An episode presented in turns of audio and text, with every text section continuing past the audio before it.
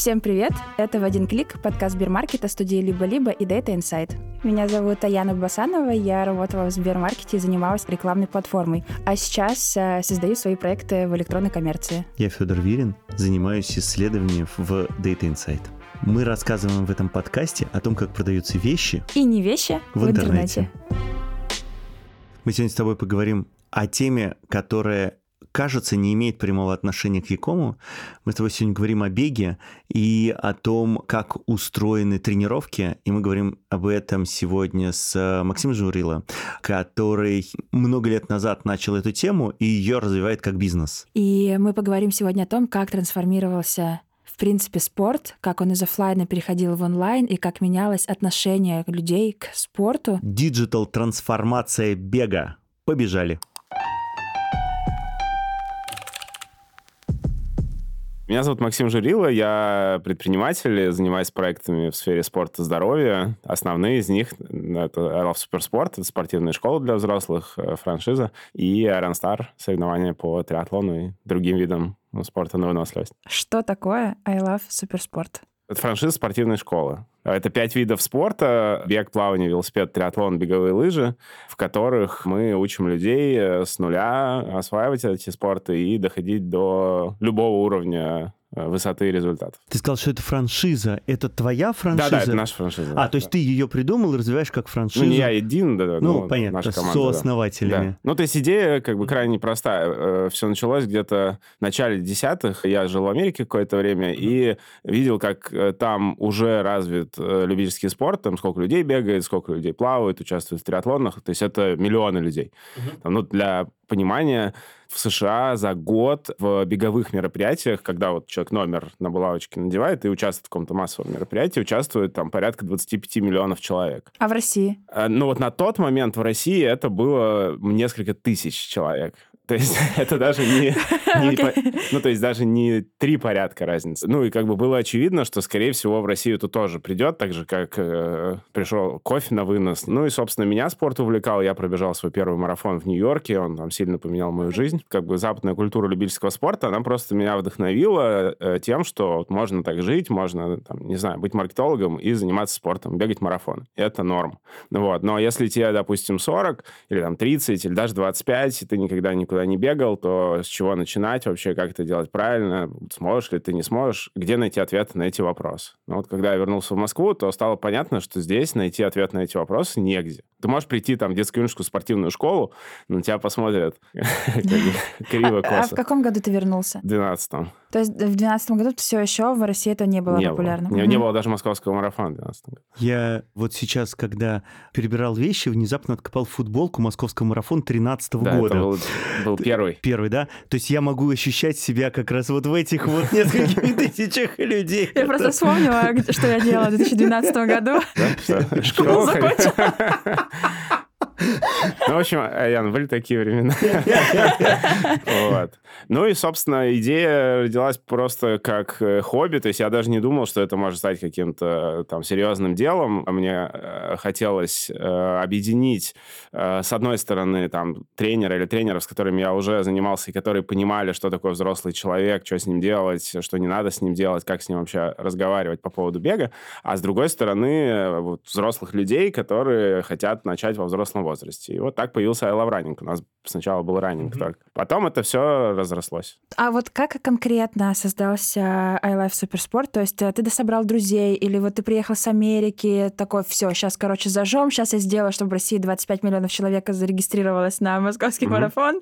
Э, да, нас было трое в самом начале, то есть мы были там коллегами, друзьями, и я уже к тому моменту как-то много раз отвечал на вопросы, как начать бегать правильно, там, что делать и так далее. Ну, вот. ну и был несколько тренеров, с которыми я сам занимался. И вот э, мы втроем решили это все объединить, ну, и запаковать в такой, как бы, проектный подход. Клиенты, ученики, это были наши тоже там коллеги, коллеги и друзья, да, которые тоже хотели попробовать. А сейчас это основной бизнес? Да, потом это разрослось. Разрослось следующим образом. Э, то есть мы удачно попали вот в эту точку старта, потому что mm-hmm. там и московский марафон появился в 2013 году, как раз когда мы все тоже закрутили. И Москва стала расти, То есть у нас стали приходить люди, которых мы уже не знаем, и все хотели тренироваться, бежать в полумарафон, ехать куда-то. Еще был такой уникальный момент до 2014 года, когда рубль был достаточно сильным, и можно было ездить в Европу на выходные легко. Сбегать марафон. Э, да, сбегать там половину. Берлинский марафон. В Берлине, да, да, там в Париже, в Милане в общем, кайфануть. И это тоже была часть нашего продукта, то есть мы говорили, давай, приходи в Running, потренируешься там два месяца вот с классными тренерами в классной команде, и потом мы поедем в Милан и пробежим там полумарафон да, все вместе. Это тоже подбирало очень такую интересную аудиторию, то есть люди, которые хотели как-то совместить и туризм, и новые знакомства, ну и, в общем, Прикольно. Было классно, да. Угу. Потом начали появляться другие виды спорта. Плавание, э, роль э, тренера, методики и подхода еще более важная, чем беги. То есть, если да, человек не умеет плавать, ага. ну, там, не знаю, умеет держаться на воде, но вот прям плыть там, кролем плыть, куда далеко плыть, километр ага. плыть. Ага. не может.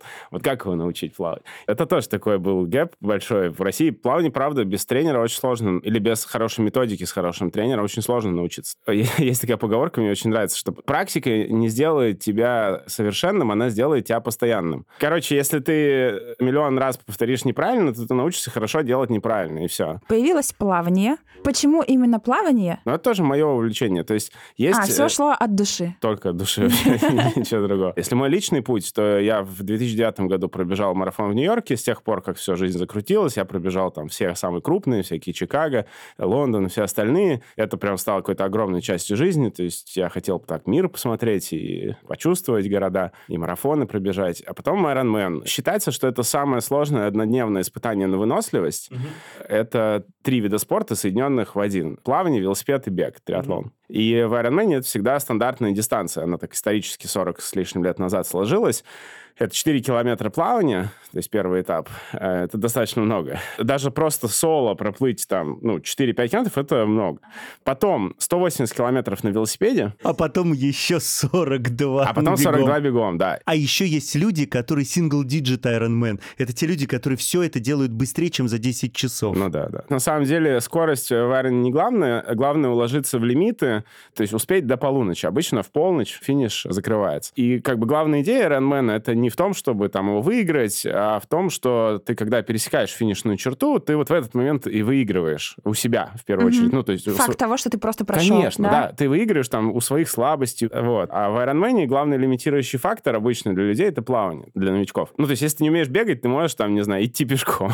Там велик, ну, тоже, как бы, если ты умеешь на велике, ты, в принципе, можешь потренироваться и проехать. А вот если ты не умеешь плавать, то 4 километра ты просто тупо не проплывешь. Потонешь. И все. Поэтому у нас появился свиминг. Прикольно. А потом велосипед, очевидно. А потом велосипед, потом триатлон, и потом еще лыжи, потому что у нас есть снег. А вообще эти пять видов спорта, они все как бы по сути одинаковые. То есть mm-hmm. во всех них можно ставить конкретные цели. То есть это не про процесс, а это про конечный результат.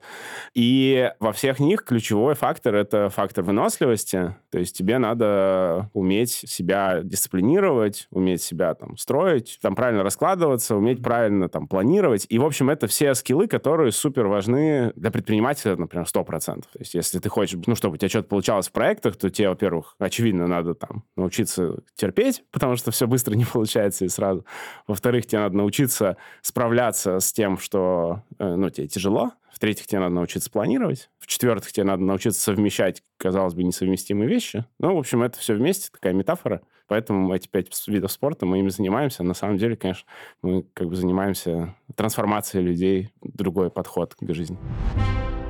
А вообще I Love Суперспорт — это большой бизнес? В целом, да, у нас около 50 филиалов в франшизе сейчас, mm-hmm. там практически все крупные российские города, и у нас есть филиалы за пределами России. Более того, как консолидированный проект, то есть который объединяет под своим как бы зонтиком, допустим, количество тренеров, я думаю, что мы один из самых больших в мире проектов сейчас вот в своей э, сфере. Сколько тренеров? Ну, сейчас около 500. Это по всей... Да, по франшизе. Угу. Вот. То угу. есть, допустим, в США э, очень фрагментированный этот рынок, то есть там очень много частных тренеров, тренеров, да, там угу. маленьких тренеров. А у тебя франшизу покупает тренер или у тебя франшизу покупает компания, которая объединяет нескольких тренеров? Или предприниматель? Да, предприниматель покупает франшизу обычно, бывает, что к нам приходит тренер и говорит, я хочу франшизу, но мы ему сразу говорим, что тебе надо определиться с ролью. Если ты хочешь быть тренером, то тебе не надо покупать франшизу. А если ты хочешь купить франшизу, то тебе надо перейти из роли тренера в роль предпринимателя. Насколько ты к этому готов? А как вы контролируете качество тренеров, курсов а, у франшизы или никак это не контролируется? Нет, это э, контролируется, но это в основном цифровой инструмент. То есть у нас есть там мобильное приложение, в которое попадают все ученики всей сети.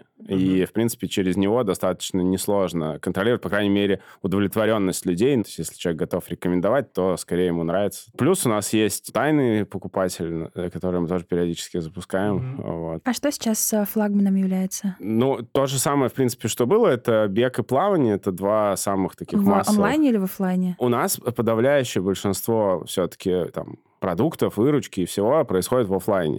Угу. А как бы мы не хотели это все диджитализировать... Я вообще не очень понимаю, как можно сделать плавание онлайн. Да, Бег да. еще понимаю, а плавание нет. Да, начиная с какого-то уровня можно сделать плавание онлайн. То есть если, например, вы уже плаваете и там с техникой нет вопросов, и вы, допустим, готовитесь к какому-нибудь заплыву через Гибралтар, то там вопрос уже, ну, как бы структуры тренировок внутри недели. То есть это, в принципе, все можно делать дистанционно. И мы это делаем. То есть у нас mm-hmm. есть тренеры, которые могут удаленно готовить людей. Ну, я сам так готовился вот как раз э, к нескольким гонкам Ironman, когда я уже был ну, достаточно опытным таким спортсменом-любителем, то есть я уже понимал, как что делать. А у меня был наш тренер, но из другого города, то есть мы с ним даже не встречались. Но он планировал мне задания.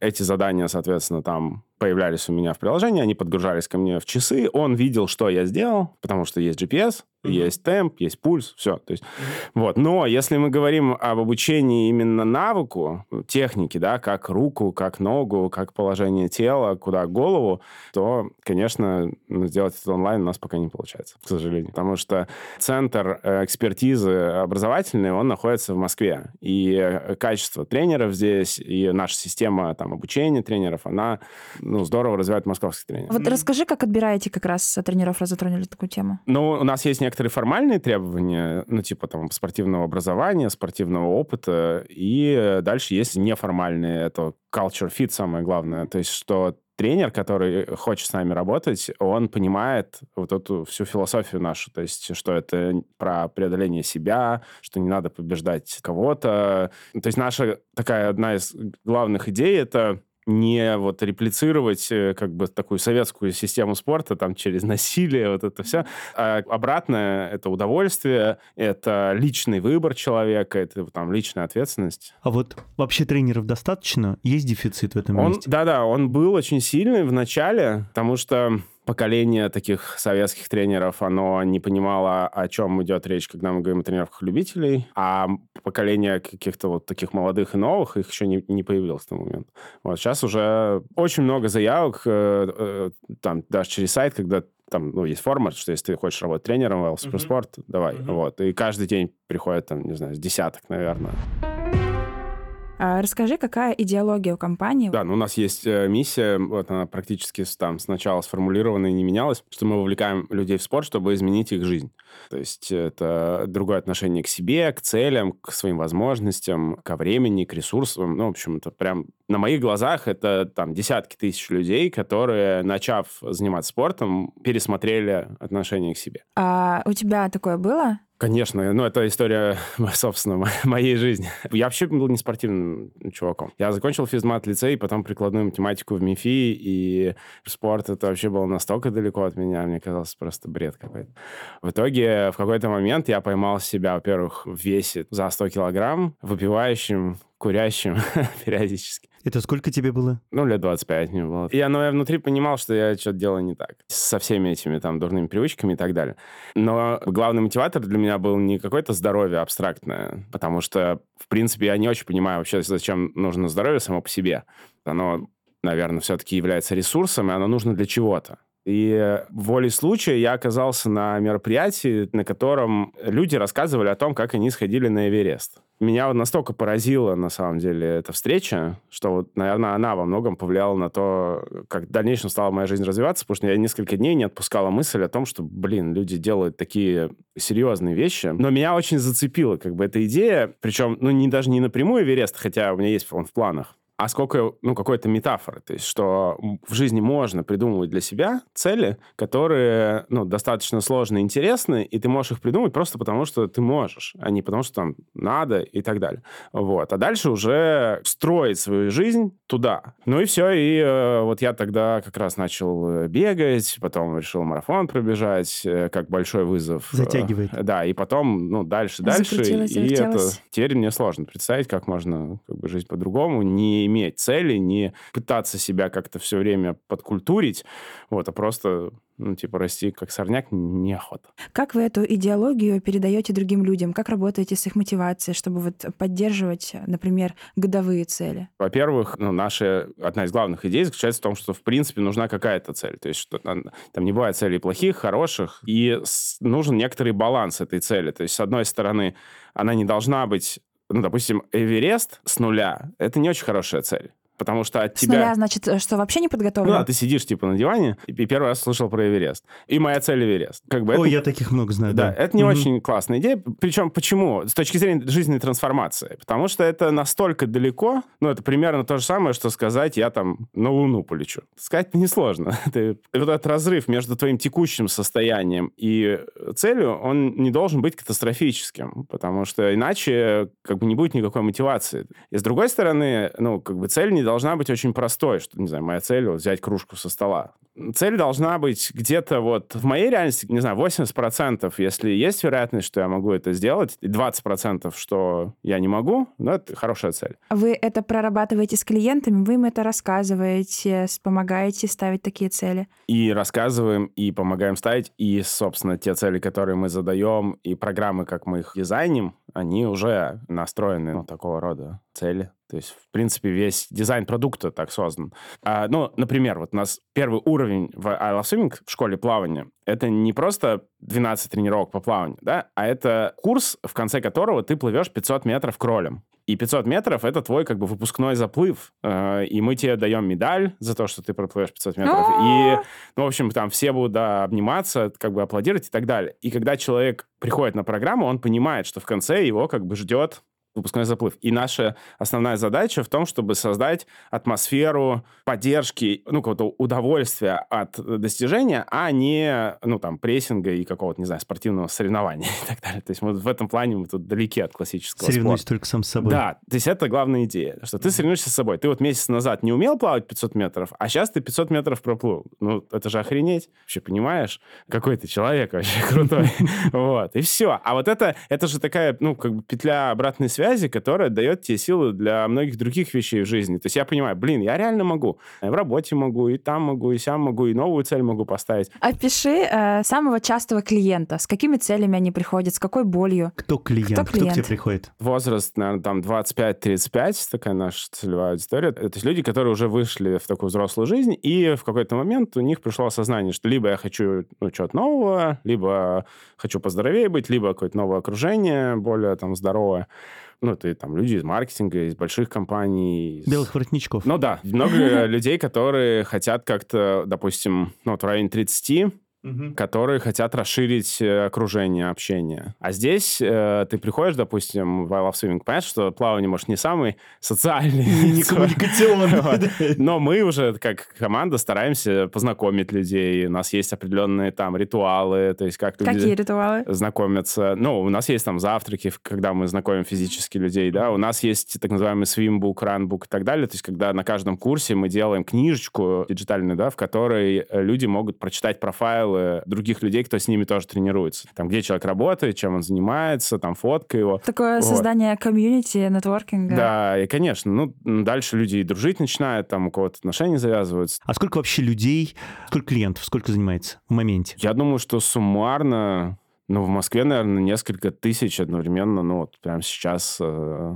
Бегут. тренируются. Ну, плавают, бегают. В смысле, э, прямо сейчас или там, условно, в этом месяце? В эту неделю, эту допустим. неделю. Да, Мгм. я думаю, там 2-3 тысячи А по человек. стране? Я думаю, что суммарно, ну, около 10 тысяч, может быть, вот. Кто... То есть там Москва типа почти половина. Вы ставите цели, например, там, хотим, чтобы 30 тысяч. Да. У нас есть э, такая мечта, условно, да, это Миллион? миллион, учеников, да. И В есть... моменте. Да, да, который Мгм. с нами... Не в- накопленный в да, моменте. сервисе, Круто. Да. Ага.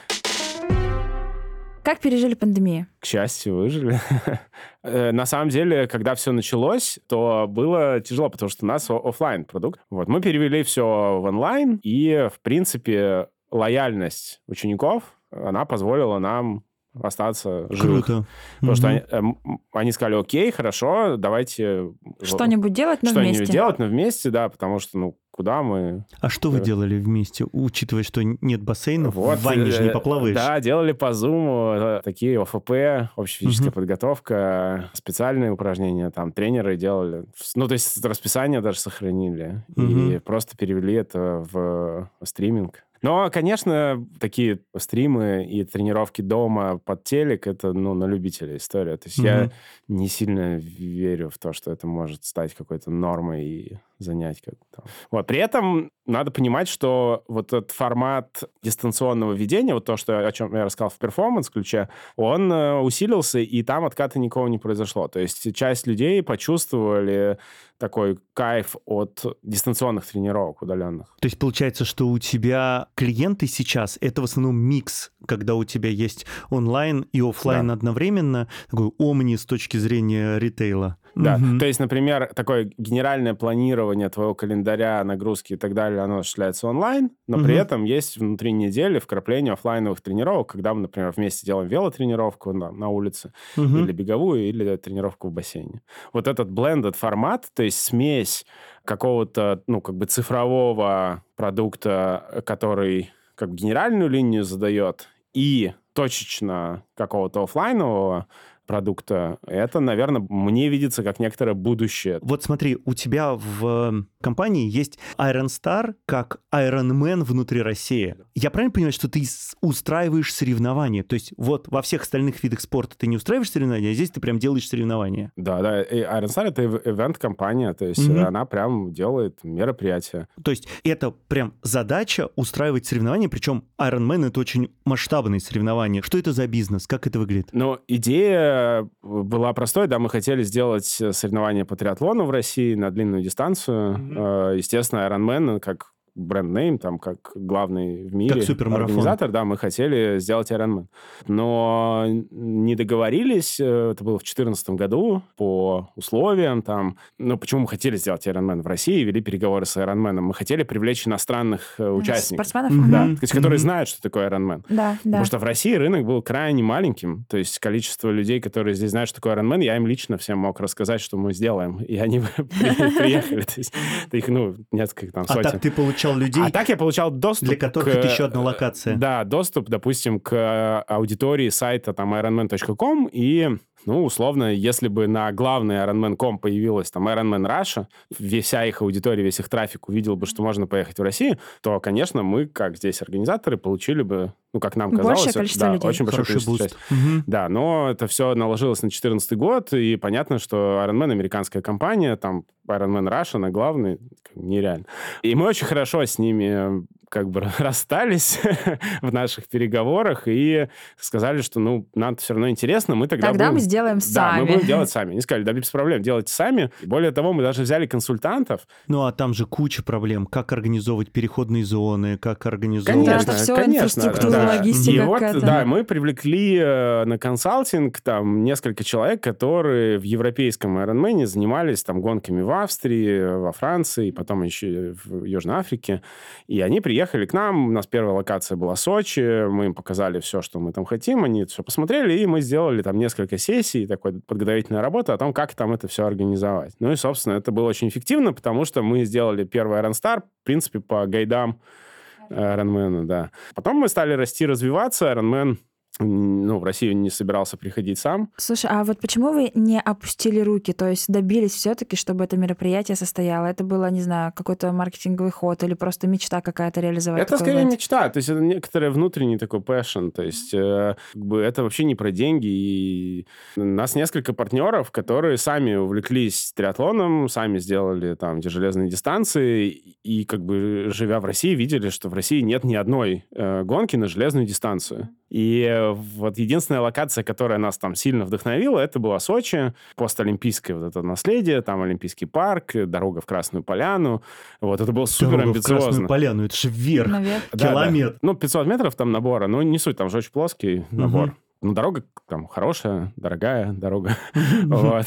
Которую надо перекрыть. Да, которую надо перекрыть. Это, конечно, был супер челлендж. Но вот как бы нас э, заражала эта идея. Мы сделали первую гонку в Сочи в 2015 году, и с тех пор, на самом деле, спорт стал развиваться. То есть э, и аудитория наша стала развиваться, и мы уже увидели там какие-то такие бизнес-оппортюнити. Ты сказал про организацию Iron Star в Сочи и упомянул о том, что для этого надо перекрыть дорогу на Красную Поляну. Угу. Я так понимаю, что в организации э, марафонов, ну вообще в организации любых спортивных мероприятий есть довольно много коммуникаций с государством. Угу. Вот как государство сейчас взаимодействует с вами и вообще насколько хорошо оно идет на всякие такие штуки? На самом деле в этом плане э, есть большой прогресс в плане какого-то большего да, понимания, о чем вообще идет речь. Потому что когда мы только начинали с ивентами, то город, ну, допустим, тот же Сочи, он рассматривал себя как ну, площадку, за которую еще надо заплатить, чтобы там что-то сделать. Угу. Вот. Ну, кому-то. А при этом, э, конечно же, ну, во всем мире как бы все наоборот. наоборот. То есть э, ивент приводит аудиторию, ивент приводит деньги, ивент как бы приводит имидж, ну и так далее. И город доплачивает. И обычно город компенсирует какую-то часть Офигеть. Но ага. это все просчитано. То есть, э, условно, и, кстати, вот нам э, консультанты из Ironman очень сильно в этом помогли. То есть, mm-hmm. они помогли просчитать эту модель на основании их там европейского опыта, который потом нам позволил, например, договариваться с Казанью, с Калининградом, с Самарой по абсолютно как бы другим условиям. условиям. Да. То есть, в среднем наша гонка приводит э, в регион чистых денег, которые люди оставляют там, там, допустим, в районе миллиона евро. Это отели, э, еда, вот это вот Да, все? да. Причем это еще потом мультиплицируется на дни, которые люди проводят. Да, То есть да. мы все это просчитали, что люди приезжают в среднем на 4 дня, соответственно, там приезжают с семьей, сколько они едят, сколько они пьют, сколько они покупают сувениров, сколько они э, постят в социальных сетях э, с тегом там города или чего-то еще, а это тоже туризм, там, да. бренд и так далее для города. Соответственно, это все тоже оценивается, и получается очень существенная сумма, которую город получает просто благодаря ивенту. И, соответственно, у ивента ну, допустим, Iron Star появляется некоторая, ну, сила, то есть мы можем говорить, слушайте, мы не можем в следующем году открыть там три новых старта, можем открыть только два. И на самом деле такой разговор представить там 5-6 лет назад было очень сложно. Вот сейчас это уже становится абсолютно нормальным, потому что они тоже научились считать деньги, они хотят получать классные мероприятия в свои города. И, ну, и Star получается, что это не совсем как бы спорт-ивент, это, ну, как бы компания в индустрии развлечений, условно, да. Развлечений и туризма. Да, mm-hmm. развлечений и туризма. Обычно мы заканчиваем эпизод блицем. Это угу. короткий а, вопрос, но может быть длинный ответ. И самый первый, конечно же, вопрос от нас — это твоя суперсила. Вовлекать людей, наверное, во всякие новые приключения. Какая самая классная, яркая дистанция, которую ты проходил в своей жизни? Запомнилась надолго? Ну вот первое, кстати, вспоминается норвежский триатлон Ironman называется Норсман. Суровые условия. Вот. Мне как бы чем жестче, тем больше нравится. Там э, старт э, Короче, 4.30 утра тебе надо сесть на паром, который отъезжает на 4 километра вглубь фьорда, и в 5 утра у этого парома открывается вот забрало, то есть ты стартуешь с парома? Да, да, и плывешь к берегу. И прикол в том, что в 5 утра еще как бы темно. Ты с фонариком плывешь? Нет, ты не с фонариком, а с парома. На нем стоят прожектора, которые чуть-чуть подсвечивают вокруг, и солнце только-только начинает как бы там вставать. И это, ну, такая очень суровая, такая северная история. Дальше ты 4 километра доплываешь до берега, к этому моменту у тебя вообще все отмерзает уже, что только можно. Руки, там, пальцы, ничего не, не шевелится.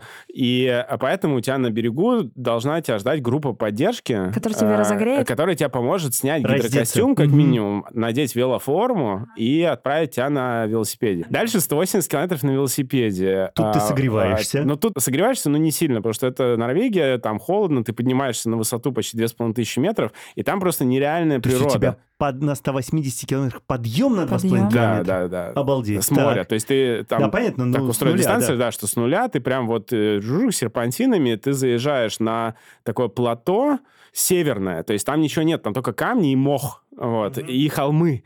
И вот это бескон... Обалдеть, бесконечно, тундра. да, вот вокруг бесконечно. То есть камни, мох, холмы, и ты, в общем, там по этим холмам едешь э, по дороге на велосипеде 180 километров, потом спускаешься к морю, но уже в другой части Норвегии. Там ставишь велик, надеваешь кроссовки и бежишь. 21 километр вдоль моря, а потом 21 километр ты бежишь наверх на гору. Гора называется Гаустатопин, самая высокая гора вот в Средней Норвегии, 2300, по-моему, она То есть опять ты Почему нельзя бежать прямо? Да. Почему нужно обязательно в гору? И ты финишируешь Скучно прям горы. бежать. То есть финиш на вершине. Офигеть. Вот, э, да, то есть тебе надо забежать туда бегом. И расстояние от точки старта то есть где-то из парома выпрыгнул э, в воду с утра во фьорде, до вот этой вершины, на которой ты забежал, Ну, это 220. 226 километров. Да. И эта гонка такая, которая у тебя обязательно должна быть саппорт-крю хотя бы в лице одного человека на машине. То есть это обязательное условие. Этот один человек на машине, он как раз там с тобой периодически едет, дает тебе что-то поесть, попить, плюс он В тебя... смысле едет? То есть ты едешь на велосипеде Не, рядом ну, машина? Да, но он проезжает вперед, останавливается на парковках где-то, тебя ждет там. И потом э, он должен еще там последние 5 километров э, горы до вершины, он должен с тобой вместе преодолеть, э, чтобы у тебя был как бы, ну, страховкой. Но это должен быть, да, достаточно подготовленный человек, это должен быть человек, который тебя не бросит. То есть это, ну, потому что... Ну, в последний момент не откажется, Да, да. э, потому что, ну, иначе ничего не получится. И Обалдеть. Тогда у меня есть продолжение к твоему блиц-вопросу. Я вот себе представляю два с половиной километра бега в гору. Это застрелиться. Вот. А до этого ты еще плывешь по воде 12 градусов. И ты говоришь, это очень красиво. И до этого ты еще проезжаешь Как- на... когда ты на- там да, успевал на вот. что смотреть вообще? Да, вот, там вот люди, которые бегут супермарафон, Iron Man, вы вообще успеваете посмотреть на красоту вокруг? Но мне кажется, ты ее даже, ну, как бы и посмотреть, и прочувствовать успеешь. То есть ты, ну, для меня это вообще такое соединение с э, природой Природой. и с э, вот этой, с дождем, который идет там, или, не знаю, со солнцем, которое светит. То есть это, ну, нереальный кайф. Сколько часов а, в неделю ты сейчас тренируешься? У меня нету стандартного, э, это зависит от А того, какая цель, да, Мгм. то есть и как далеко я от нее. Но в среднем есть какой-то такой золотой стандарт, это 7 часов в неделю у меня. То есть если я тренируюсь час в день, 7 дней в неделю, или как-то там перераспределяю, то это нормально. Я в нормальной форме, я могу там, не знаю, пробежать марафон, если надо. И... Если срочно понадобится. Да, если завтра скажет бежать марафон, то Резко. вот тренируясь 7 часов в неделю, его можно пробежать. Ну, наверное, тренируюсь 15 часов в неделю в течение нескольких лет, а потом 7 часов Да, в да, неделю конечно. все остальное время. Спасибо тебе большое, что рассказала кучу невероятных историй. Мне кажется, мы сейчас все вдохновились и резко пойдем а, бежать или плавать. Да, на лыжах еще скоро можно. Спасибо тебе большое. Это прям супер интересно. Спасибо вам. Пока-пока. Пока. Федь, мне кажется, пока не начался Блиц, я просто молчала с открытым ртом. Не то чтобы я такой особенный человек, который супер много занимается спортом, но было так интересно послушать про то, как э, реально меняется отношение к спорту у людей, как э, спорт, который всегда был в офлайне исторически, э, смог своими способами перейти в онлайн. Понятно, что не все возможно, да, там по видео плавать, наверное, пока нет, но а, когда ты бежишь, и у тебя есть поддержка элементарно в наушниках, когда тебе прописывают а, тренировки по подготовке, например, к тому же восхождению, мне кажется, это э, дорогого стоит, когда это в онлайне. Это экономит и время, и у тебя сразу есть прямой контакт к...